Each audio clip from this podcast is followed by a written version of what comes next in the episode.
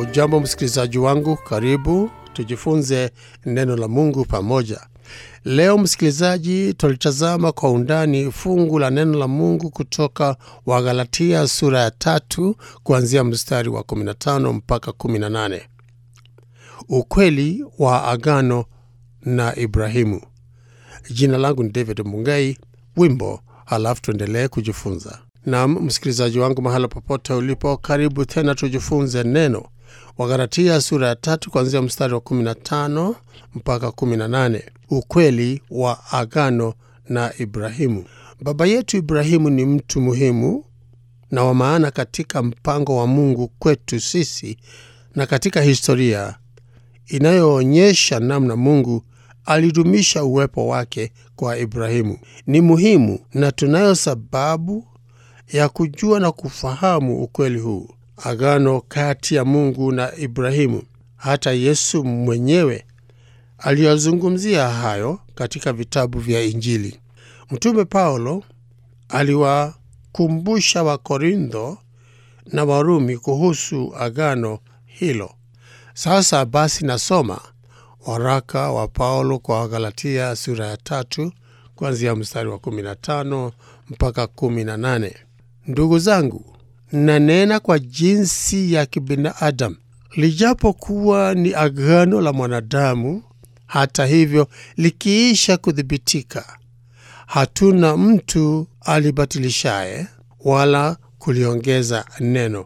Basi ahadi zilinena kwa Ibrahimu na kwa mzao wake. Hasemi kwa wazao kana kwamba ni wengi, bali kana kwamba ni mmoja, kwa mzao wako, yaani Kristo. Nisemalo ni hili: agano lililothibitishwa kwanza na lilithibitishwa nao kwa Mungu, torati iliyotokea miaka mia nne na thelathini baadaye halitangui hata kuibatilisha ile ahadi, kwa maana urithi ukiwa kwa sheria hauwi tena kwa ahadi. Lakini Mungu alimkirimia Ibrahimu kwa njia ya ahadi. Msikilizaji wangu, katika fungu hili la neno la Mungu tunao maneno fulani yanayoonyesha wazi ukweli halisi wa ahadi hii. Agano au makubaliano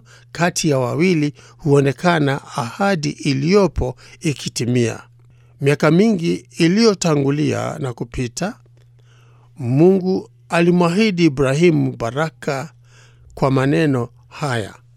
Kutoka kitabu cha Mwanzo sura 12 na mstari wa tatu: nami nitawabariki watakaobarikio, naye akulaanie nitamlaani, na katika wewe jamaa zote za dunia watabarikiwa. Na katika Mwanzo 17 na mstari wa 4 mpaka mstari wa tano twaona mimi agano langu nimefanya nawe, nawe utakuwa baba wa mataifa mengi, wala jina lako hutaitwaa tena Abram, lakini jina lako litakuwa Ibrahimu, kwani nimekuweka uwe baba wa mataifa mengi.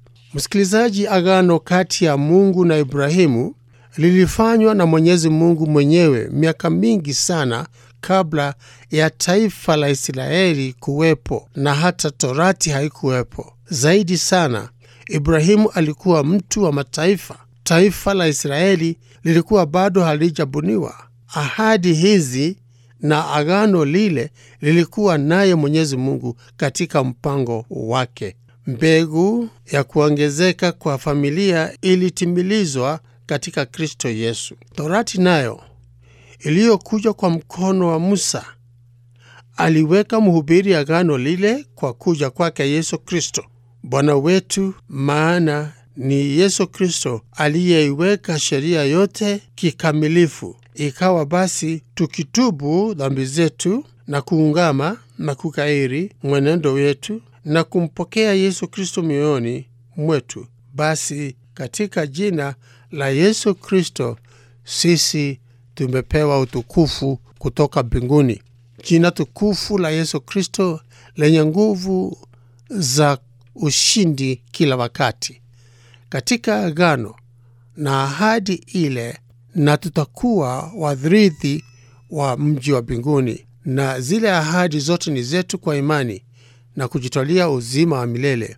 Wokovu katika Yesu Kristo ndiyo nguzo yetu ya wokovu. Baba, katika jina la mwokozi wetu Yesu Kristo, na kuomba unisaidie, utusaidie kukufanya wewe nguzo ya maisha yetu, na hatimaye tuwe warithi wa mji wa mbinguni, na ni katika jina la Yesu Kristo nimeomba, amin. Msikilizaji, sasa endapo unahitaji msaada zaidi, nitakujulisha vile unaweza kuwasiliana nasi, lakini kwanza wimbo. Nam, anwani yetu ndiyo hii. Ni kipindi cha Matumaini, Transworld Radio. Sanduku letu la posta ni 21514 kodi ni 00505 Nairobi, Kenya. Matumaini Transworld Radio, sanduku letu la posta ni 21514 kodi ni 00505 Nairobi. Simu au SMS unaweza kutuma na nambari hii ni 0721 970 520 0721 970 520 na barua pepe unaweza kuituma namna hii ni letters at twr.co.ke, letters at twr.co.ke. Jina langu ni David Mungai. Kwa heri.